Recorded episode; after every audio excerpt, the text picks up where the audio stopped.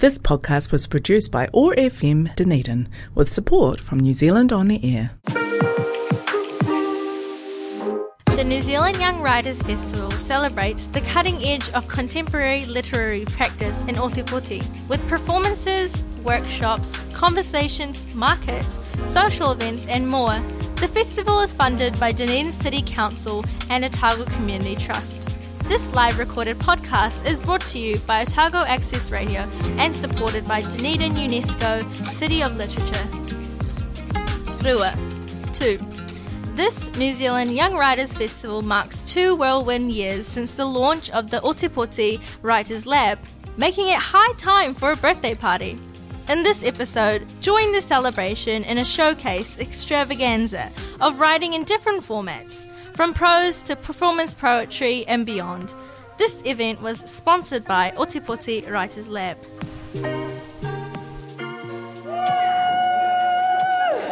Haven't even started and the whoops are on. Um, tēnā koutou, tēnā koutou, tēnā koutou katoa. Welcome, Fáilte. Delighted to have you all here. Diagweave. And all the other fabulous languages I know. Um, Tonight we are here to celebrate two years of the Ōtepoti Writers Lab.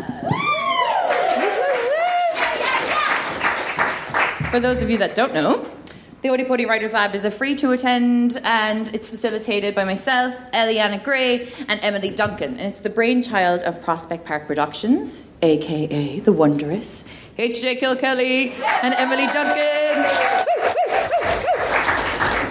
So excellent to have them here in our midst, just around the corner. And so tonight we're coming to celebrate everyone who is part of our Ōtepoti Writers Lab community, because you're also fabulous, and it's time that you get to shine and show the rest of the community what we've been doing and what we've been producing. And we are very, very, very excited. So we're going to start off, and we'll have four performances. Then we'll take a little break because we also have some visuals. Some visuals. It's not all. Um, spoken. So you can go and enjoy those during the break, mingle about a bit at a safe distance, all that kind of thing, you know, like wave at your neighbours, send little wood pigeons. And then we'll come back and we'll have five more to see us through the rest of the evening. And some of these do have an element of um, visual as well, and I'll explain as we go along. So to kick us off, I thought I'd read a, read a poem. Um, I just I typed two into my Google Drive and I was like, score, this, this poem has two in it. Excellent. I actually made a podcast. If you go into Spot, or not a podcast, I made a podcast. I made a playlist. That's very different from making a podcast. And it's on Spotify. It's called Rua 2, and it's all like songs with two in it, because, you know, I'm really subtle.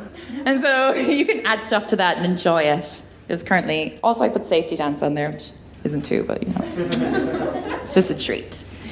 Um, Saint Cousin.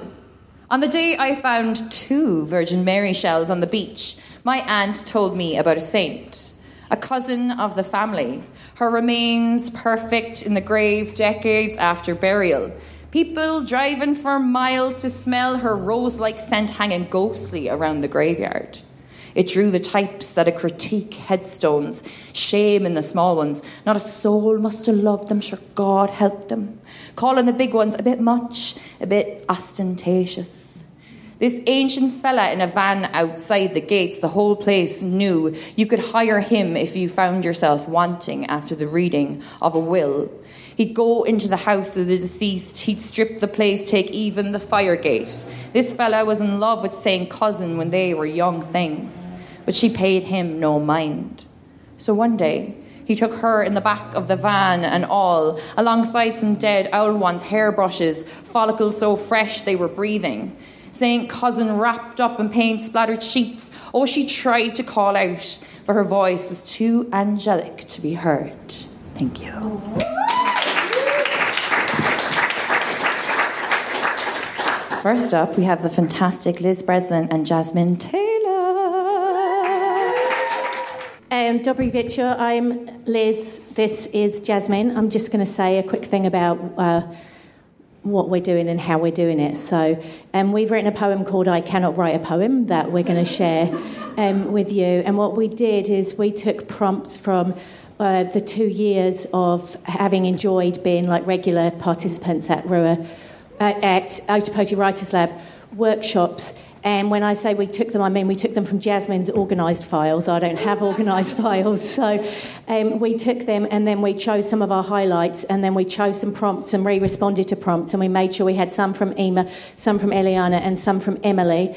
Um, and so this is, it could have been like 50 times longer, but this short love song to you all is um, just a small part of what you've given us um, through the years um, as our facilitators. So thank you. We love you.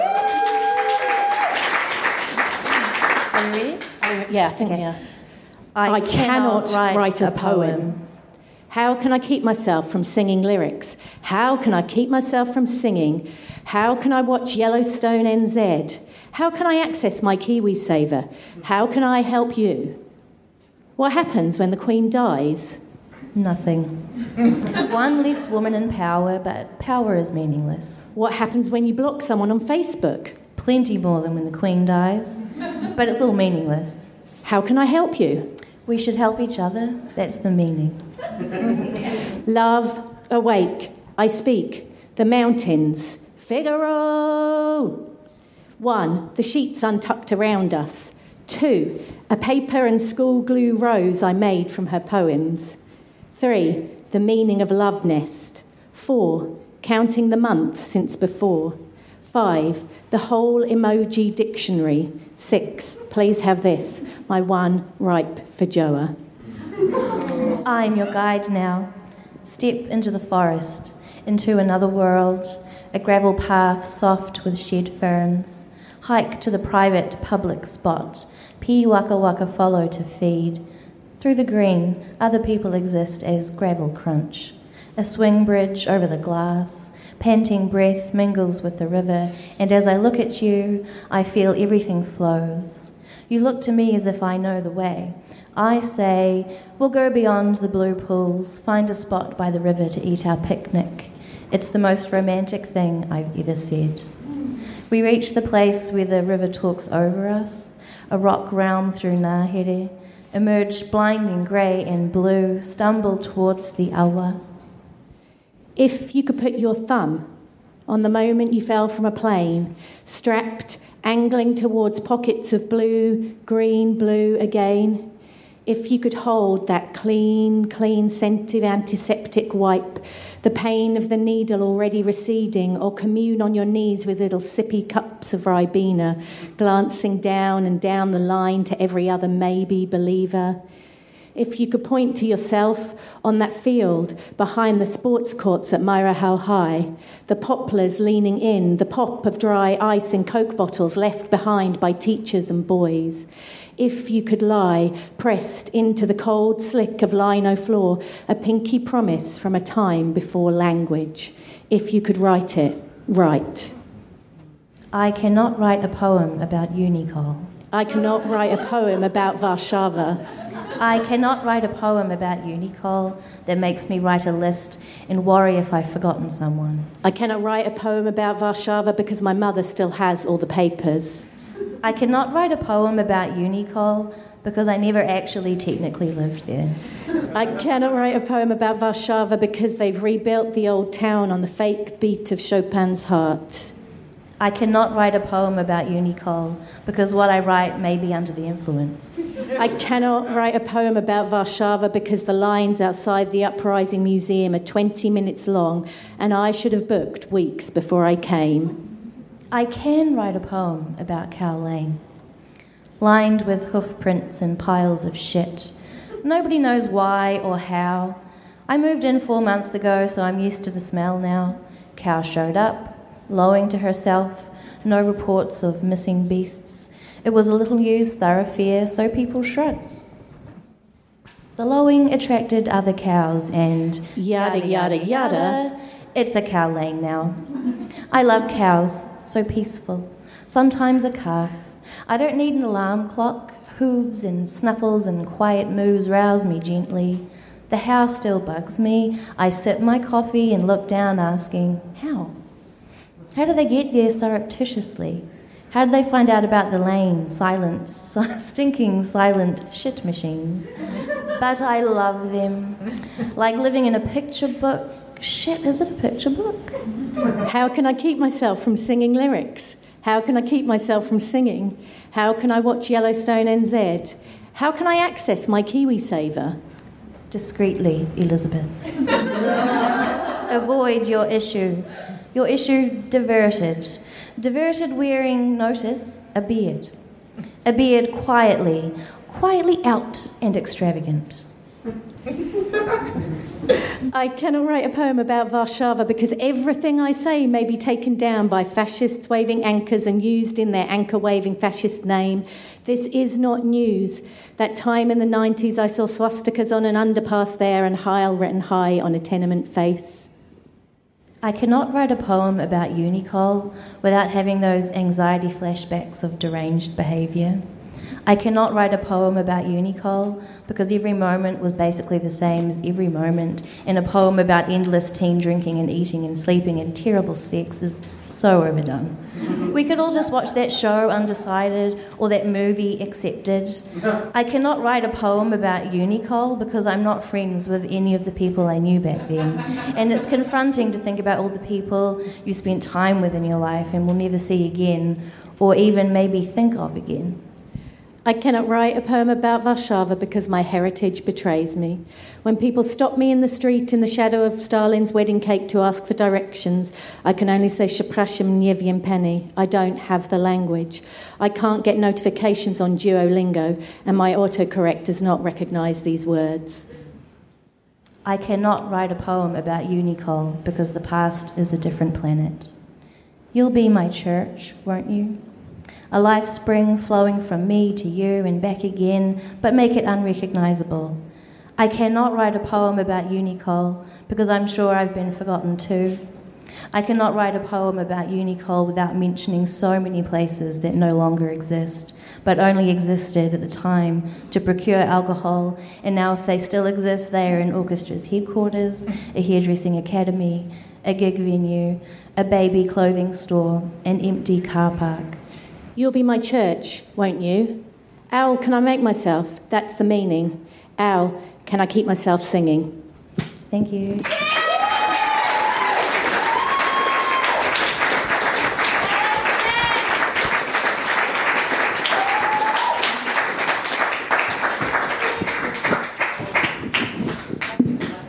All right, that was incredible. What a banger way to start!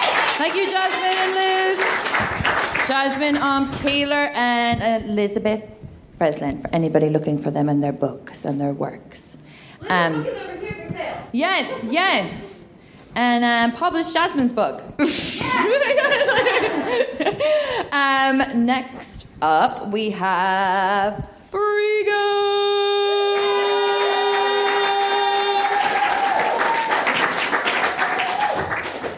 All right.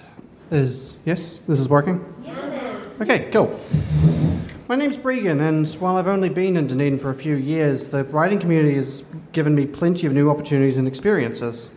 Given most of my writing experience was either academic or competitive back before I started uni, it was mind blowing going to events like the Dog with Two Tails' Poetry Nights or the Ōtepoti Writers Lab, where you can just write and perform in a casual atmosphere with friends. Even though I'm not the most reliable attendant, uh, due to both personal reasons and everything going to hell lately, I can chalk up most of my recent writing inspirations to regular meetups like OWL. And as an expression of thanks and to celebrate OWL's second year, I'd like to recite one of my own poems. It expresses duality in many ways the structure, rhythm, and imagery of imperfect halves. This is both and neither, all at once.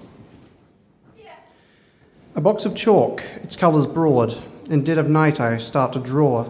Start with my name, two halves, one whole, not mine from birth, but from my soul. The colours split the word in twain, their separate roots on blurred display. I stop, step back, look at my work. It's uneven, too far to the right. But I continue. Yellow, purple, alternating, making asymmetric arches. Spirals curling, growing longer, covering the architecture. Now to start on what's between them. What about a fitted door frame? One side purple, one side yellow, start like that, subvert it later. I etch the details into stone purple, yellow, purple, yellow. After half an hour, I'm finished. I take in all the work at once. It's sloppy, an unpolished thing, work that begs improvement later.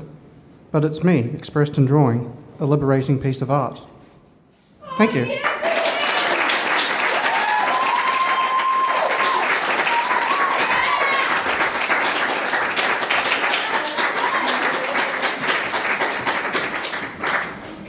Thank you, Bregan. That was fantastic.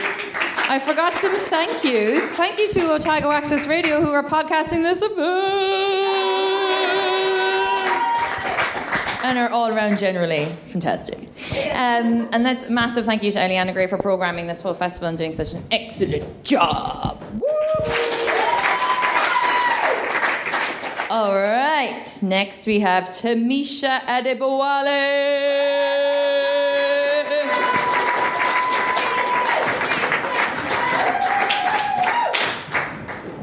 Um, hi everyone, my name is Tamisha, and I'm going to be reading quite a long poem, and it's called It Does Not Take Two to Tango. it takes two to tango. That's not true. It takes two to make it work. That's not the case. For if that were true, why didn't you embrace? Embrace our scars, our fears, our ways.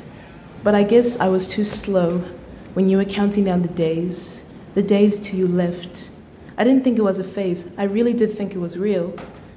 This isn't a movie or a play. I really did think that maybe we could glaze at the blaze of the sunset rays. Of course, don't look too close. It's too sharp and painful, just like the words you said yesterday. Even my phone is sad in your absence because it got to used, it used to light up every time it got to say your name. But now my screen is black, my eyes are red, the sky is gray and is whipped since the day you left and my knuckles are hurting on the steering wheel because I have to keep telling it to stop turning the corners that lead to your house. So I think maybe my hands are sad too. Took me long, took me far, took me uno, dos, tres, cuatro years to only unhear the deafening staccato and vibrato of our fights that released my tears. You never did well in school, did you? You failed your exams and tests. You failed the assignments. You failed being a friend to me. You are a snake and a parrot combined repeating my sacred secrets I trusted you in keeping in lies, just so that you can gain popularity. Ha! Popularity. You must be happy knowing you made it into my collection of poems. You made it into my books, but not into my heart. My lips became the plectrum, and theirs became the string. But like every repeating melody, their lullaby got old. Their bitter cries no longer gripped me, their notes dragged on too long. Now my ears are starved of the highs and lows, they're just a forgotten song. So, as I said, it does not take two to tango. It does not take two to tea. For if that were meant to be, why aren't you with me? Thank you. Yeah!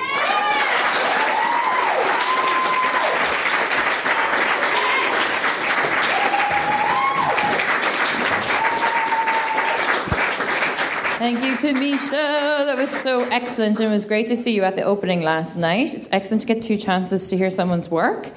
Um, next up now, we have our last performer before we'll take a little break, and it's a goodie.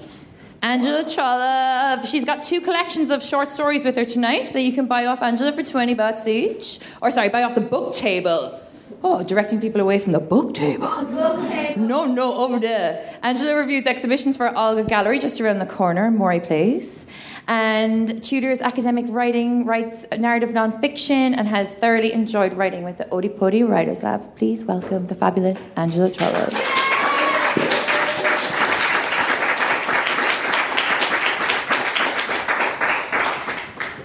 Kia ora, everyone. My short story is called On Beautiful Work. This is stigmata. On the week we cut my son's ear, my husband nicks it with the buzzer I end up with a waterproof dressing, shiny but cornered away in the hook of my jaw. The elderly nurse bent over the trolley with a fine pen to the consent form. Removal of cyst, she wrote, from the left jaw line, just below the ear. You can sign here, she says. If the doctor voids it, we can just tear it up. He's running a little behind schedule. That's okay, I say. The only thing is, I have to collect my son in an hour or so from his daycare. We'll be fine. Sometimes it's quick. She claps to demonstrate. Other times it takes a little while. Now I am lying on the festive, wiped down polyurethane, facing the wall. A plastic cord bends out along the white wall, its shadow diffuse, then firm, then vague.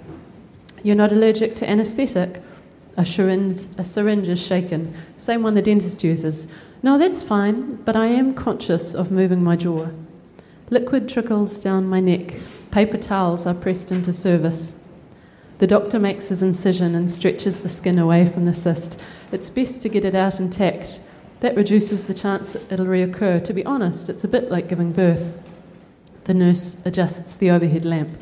Luckily, I dare it, it doesn't feel like that to me. I mean, trying to get it out through as small a hole as possible. That's a fair analogy. I can hear scissors. Are you using scissors? It's tethered underneath by scar tissue. How old are your kids? The doctor is also a parent, I remember. He's two, two and a half, I say. Actually, we cut his, hair the, his ear the other day, trying to give him a haircut. Ah, what's the classic? Nipping the baby's fingernails, the doctor says too jauntily. Everyone does it once. We thought he just didn't like the noise of the buzzer, but he was in pain. A red bead on the tip of his ear, hidden in his mop.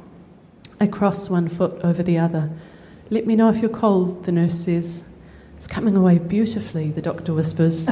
this is the largest cyst he'd ever removed, a real chestnut, and he'd been a little cautious. But beautifully, such are the beauties of the world.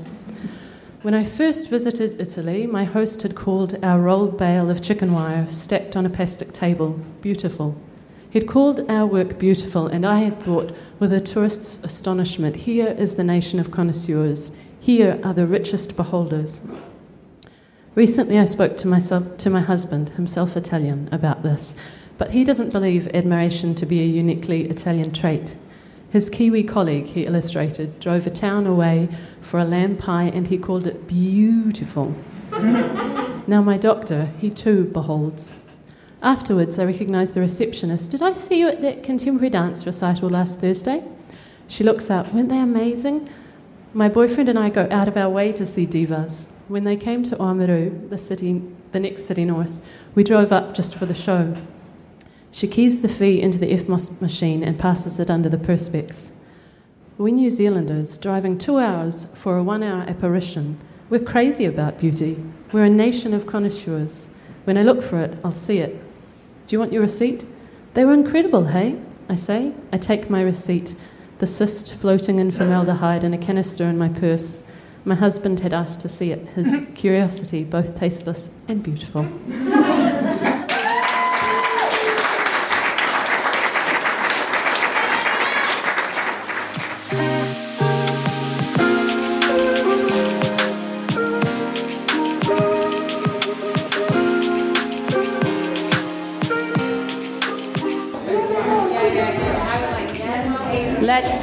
This show back on the road. Um, I completely forgot to introduce myself. I'm just so famous. Um, sorry. My name is Emer Lyons, and I am an Putty Writers Lab facilitator. I'm a performer and a poet and um, a postdoc at the university. I work in the Centre for Irish and Scottish Studies. Um, tomorrow morning from 10 until 1 in the newest fringe space, which is just the opposite side of the octagon where all the scaffolding is. I'll be holding um, our next owl session tomorrow from 10 until 1. 19 George Street. 19 George Street, thank you, thank you. It's just down there if anyone wants to join us. All the prompts are coming from New Zealand young writers, past and present, so it should be really fun. Some of whom are in the room. Yeah, so I hope you got a good look around. And as I said, um, Danny, our next performer, that is their um, exhibition piece there, and feel free to take scenes. Um, so please welcome Danny Dunn.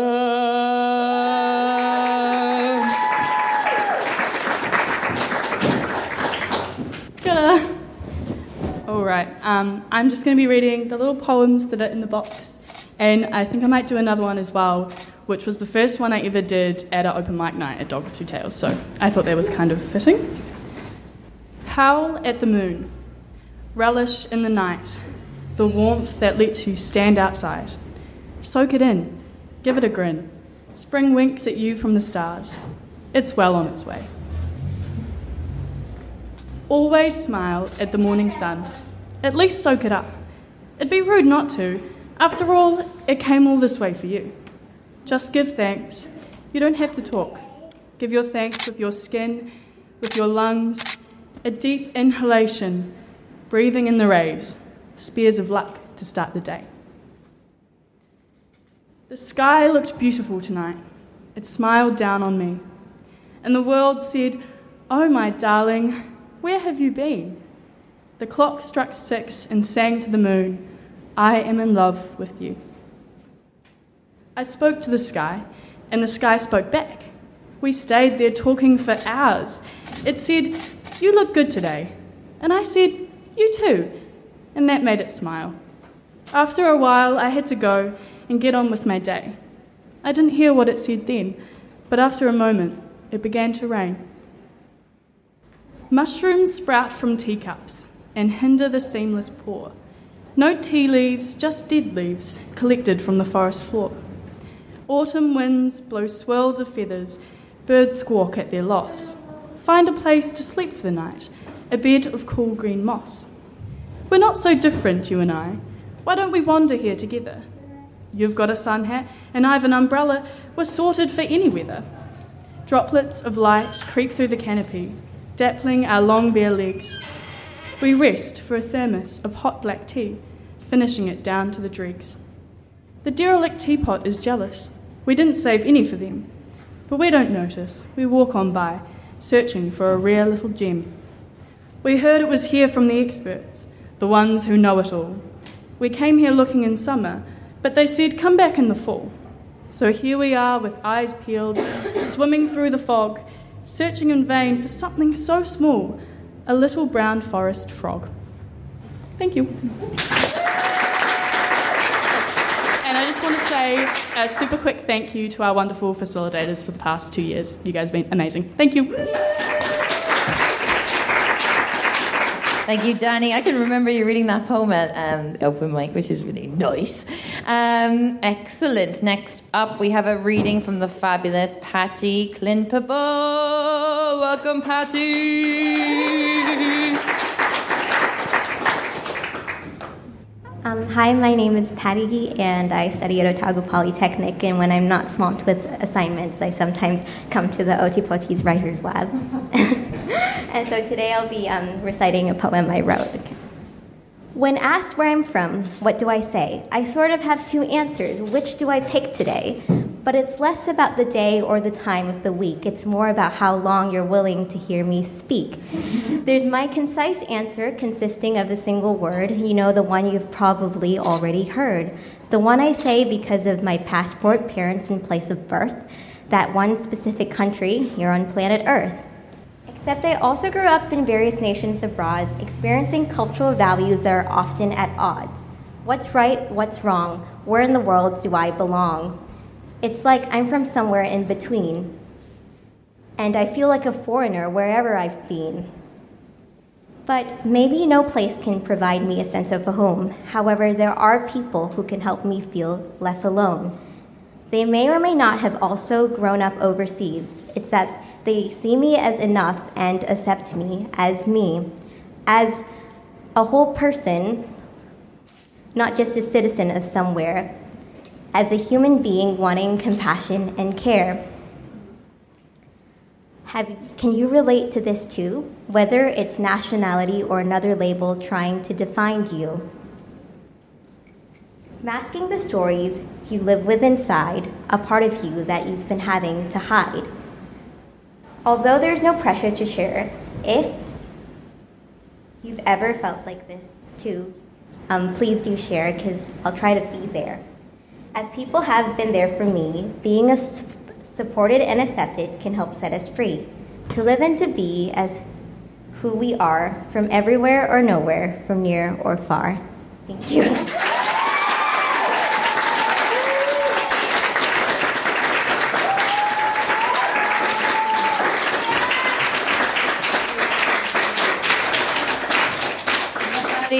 That was excellent. Thank you so much for sharing. And like doing it off is so difficult, eh? I like doing it, but then it's like when you forget. Oh, it's very stressful. Um, you did an excellent job. Next up, we have Diane Dupree.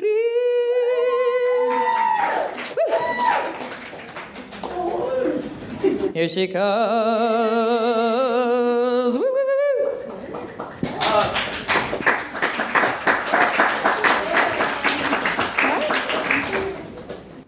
Okay, well, you should be able to hear me because I'm a very loud person. I was just thinking about this whole thing. My job is um, head of department at Logan Park High School. I teach the drama there.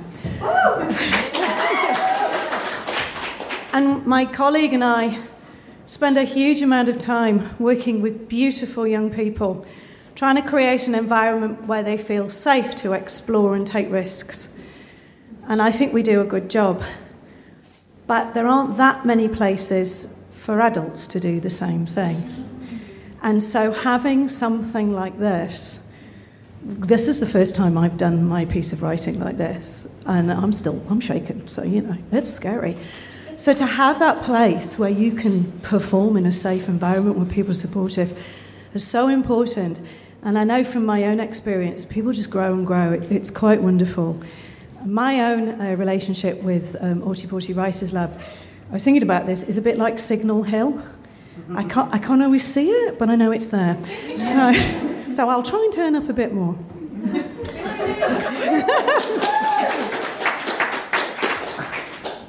you won't like me saying this, but I can feel my organ, the broken one, inside me. All day it sits there grumbling in the dark like a sulky troll. In the hospital, I am slipped into the sinkhole of the MRI machine like a worm smeared into the set of a Stanley Kubrick film, rudely pink in this pristine blankness. The mechanism begins to rev up around me. I shout, Can't you play music or something? You won't be able to hear it over the noise, the technician shouts back.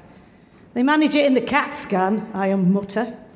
The only thing that would work is death metal. That's not really appropriate here.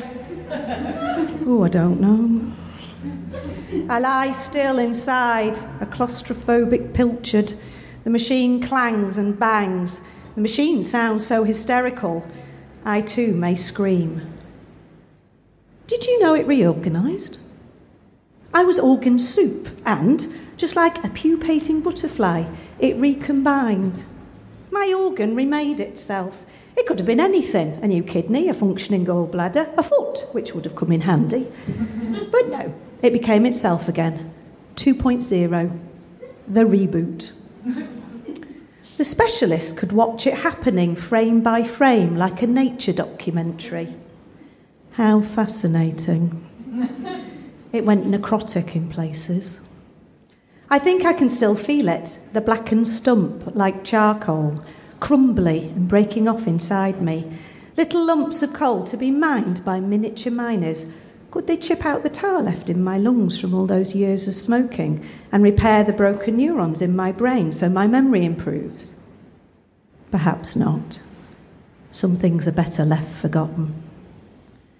I meditate every day. In my meditative state, the bonds of myself are loosened, air gets in, and I expand like a spiritual balloon. Clear and rainbow colour, I expand and inflate, going higher and wider, allowing my consciousness to float. I am now so big, a small child could be lifted away by me and easily get lost out at sea. at the same time, I retreat a process of constant subtraction, retracting until I am so small I am dancing with angels on pins. When I open the window, part of me is left on the latch. When I go round to your house, I will scatter myself on your furniture, leave smears on your coffee mug and on your dog. it will take weeks of buffing and washing to get rid of tra- all traces of me. Smoke gets into the fire alarm and it screeches with wild whooping cries. Is that what will happen if I am cremated? Will I set off smoke alarms? I would like that. I would like it more if it happened twice. so people could get annoyed and snarl. I thought I'd just got rid of her. But you haven't. I'm still here. Return to myself each time to my room, there is slightly less of me than there was before. I am self absorbing. Does that mean I can soak myself up like an ink blot, ink made from the crumbly charcoal of my dead organ? Will I leave a stain? Often the air around me is too heavy to move. I can't force it aside to make room for myself. I want to turn in on myself like well folded origami. How small do I have to be before I no longer exist? What is the smallest amount of me that can exist and still be me? I'm in the past. How much of me is left? Is there an equation for this? At the, at the side of my school lies a path to a cemetery. It's full of rectangular graves, cement and moss mixed in. The path gets steeper, then forks in front of a towering pine. The branches go so high that they force your head back in obeisance. I hug the trunk, rocking on roots that anchor it stitched to the earth. I imagine that the roots spread out like tentacles, restless, pouring through the soil, searching for the delicious nutrients hidden away, invading the graves that are wrapped up like fancy bento boxes full of delicious treats. Imagine if the limbs also absorb the thoughts, the desires, the anger, love, jealousies, the striving, shattered dreams in every tiny package. Is that why the tree is so snarled? The act of transformation has left its scars upon the trunk. Yet the tree keeps going, the source more desperate in its hunger. The tendrils drive through the malls, break through into offices, burrow into bakery shops, never stopping. They hunt us through our schools on buses, pilfering our lives, smashing through, through our separate spaces, flowing through our heat pumps and cracking open our triple glazed windows until it has swept our lives out from our everyday coffins. We can join it. Be sap flow infinitely. By the side of the tree is a statue of a large head, smooth and bald like a river pebble. The face has moko etched on its surface, and the blind eyes stare up at the tree, the mouth an O of surprise. Beneath it are carved the words E kore o emate, kamate ko te mate, ka ora tono a o. I shall not die. When death itself is dead, I shall still be alive. But I will scarcely know myself. Thank you. Oh, yeah.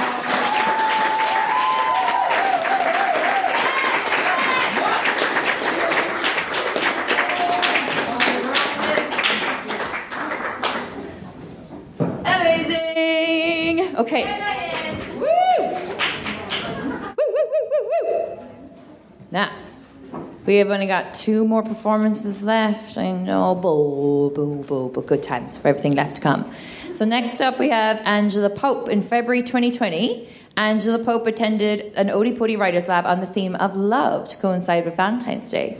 She isn't a very romantic person, and she found it a challenge. However, a seed of some kind was planted because this semester she decided to write a romantic comedy for a publishing paper she's been taking through Massey University.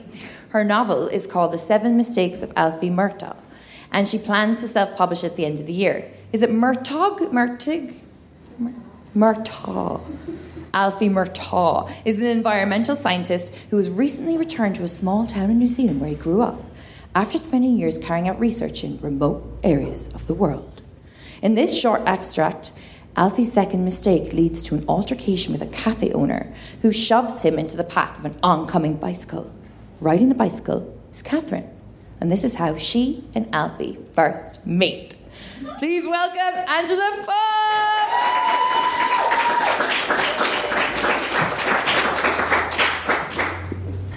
Alfie stepped backwards into the road and collided with the bicycle, sending the woman falling to the ground. She curled up into a ball, looking like a blob of bright pink in the road, like something radioactive had come down with the rain and was glowing in the gutter. He rolled towards her. It was a movement that came instinctively to him, having spent many hours in positions under bushes and forest canopies that required rolling and crawling to get into. For a few seconds, they lay there looking at one another. Her eyes, he noticed, were very pretty, with unusually long eyelashes. The colour of her irises were dark green, with flecks of a lighter brown. He knew that slight tweaks on a gene could result in many different shades in eye colour, but he had never seen quite this one. These observations, he told himself, were entirely objective and born of the scientific practice of close examination. but why did he also think of Oscar Wilde at this moment? What was it he had said? We are all in the gutter, but some of us are looking at the stars. And there was something in that moment that made Alfie feel like he was looking at something star like in the woman's eyes. Are you okay? he said. He reached his arm towards her to help her up, but she didn't take it. Instead, she clambered up on her own, and so Alfie too stood up, turning as he did so, allowing momentum to lift him, just as he had learnt from his practice of yoga. Mm-hmm. Anyone watching him might have noticed the gracefulness of his movements, although the effect was marred by a car passing by at that moment, splashing him as it passed. Alfie retrieved the rucksack before picking up the bike and placing it against the outside of the cafe. The young woman had begun shouting at the cafe owner. Alfie didn't think he'd ever seen anyone look quite so fierce in pink. If she were a plant, she might have been a Drosera capensis or Cape sundew, with its brightly coloured tentacles designed to capture prey. But then he realised her agitation might well be caused by shock. He took off his coat and wrapped it around her. He didn't quite know why he kept his arms around her for as long as he did. Perhaps he hoped it might calm her. She looked up at him. Her eyes were still alight with anger. You're in shock, he said, and he opened the cafe door with one hand, leaving his other arm around her back, encouraging her to step inside. Then he grabbed the rucksack and put it just inside the door. First aid kit, he shouted to the cafe owner. His voice may have sounded brusque, but he was a man who knew what needed to be done. He didn't think too much about how that might appear to anyone else. How's your head? he asked. He brushed aside the hair on her forehead to get a closer look. He was concerned she hadn't been wearing a helmet. He understood the seriousness of her head injury. Their faces were so close, he could have kissed her, and for a moment he thought about it from a purely scientific perspective. he knew human lips have more nerve endings than any other part of the body. He also knew that the act of kissing released the feel good chemicals of oxytocin, dopamine, and serotonin, and that it lowered levels of the stress hormone cortisol. He looked away.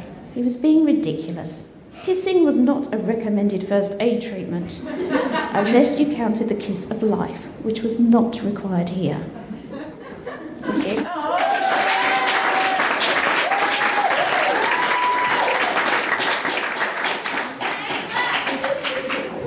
Right, all right, all right. Thank you, Angela. That was fantastic. I can't wait to hear what happens. Ooh. I think kissing. I think there's going to be some mumps exchanged. Uh, we are on our last performer. But just some reminders, like that I didn't say the names of some of the people who've done the visuals. We've got Haley Rata Hayes, who's over here. Yes. You'll find lots of Haleys here. And also um, our co facilitator, Emily Duncan, has provided um, some visuals as well. And uh, yes, and the zine contains work from all of the participants from tonight, and that is for Koha. I was just going to say two dollars, and I was like, "No, Emer, you didn't make the price. It's Koha, um, and more than two dollars." um, our last performer is the fantastic Madeline Dove.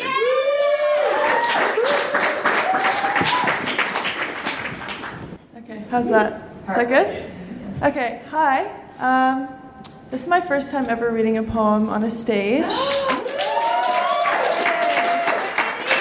and I'm a little bit nervous, but also it's just everybody's really nice and kind, and this is a really warm environment. Um, so I want to say thank you to the Ōtepoti Writers Lab because I've only lived here for like nine months now, and the Writers Lab, even though I don't attend super often, um, is like a nice, safe community space, and it feels really feels really welcoming and nice. So thank you, everybody who's involved. Um, I'm going to read a poem called Woolen Affectation. The brain a cabbage leaf, the teeth sore from yarning. The wool pulled over my eyes keeps me warm for at least a short while. Farm boys, a dime a dozen. Here the boys wear tidy sweaters and dwell in derelict, fat windowed flats. The chill comes right through them, but so does the midday winter sun. The mind a tired entity, the mattress squeak a siren song. The leaving to the imagination long gone, but it did keep me warm a while. Art school kids, as far as the eye can see, all baggy pants and sunken eyes. The art school kids, they seem to get it. They see the lunacy in living. The mind an animalistic dugout, the tape recorder a poor man's crowd. The ice cream bar a cheap thrill makes it all seem worthwhile for a moment. We do get to leave this place sometimes, when the pen hits paper or the hands graze steel strings. And so we keep up the act and meet for coffee. I always feel that I'm waiting for something, and some things are coming all the time. Leaving altogether has lost its appeal. The wool pulls me in for another night.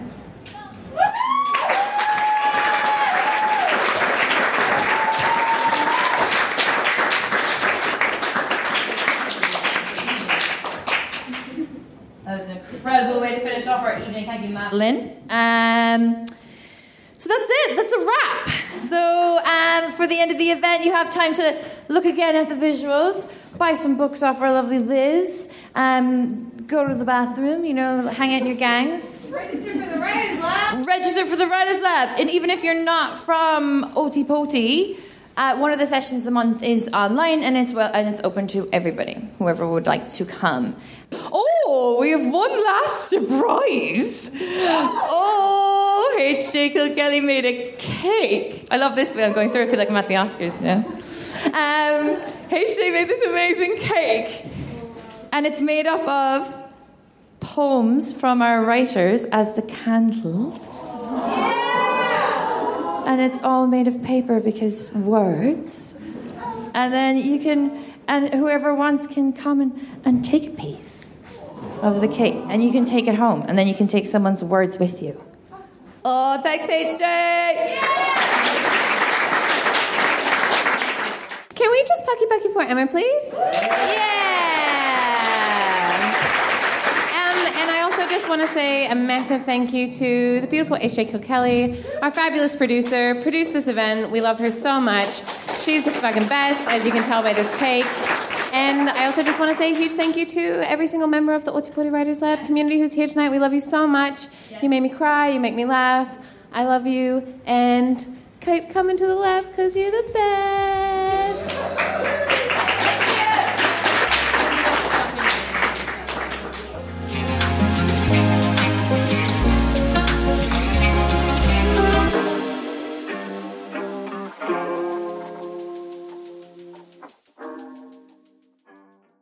This podcast was produced by OAR FM Dunedin with support from New Zealand On the Air.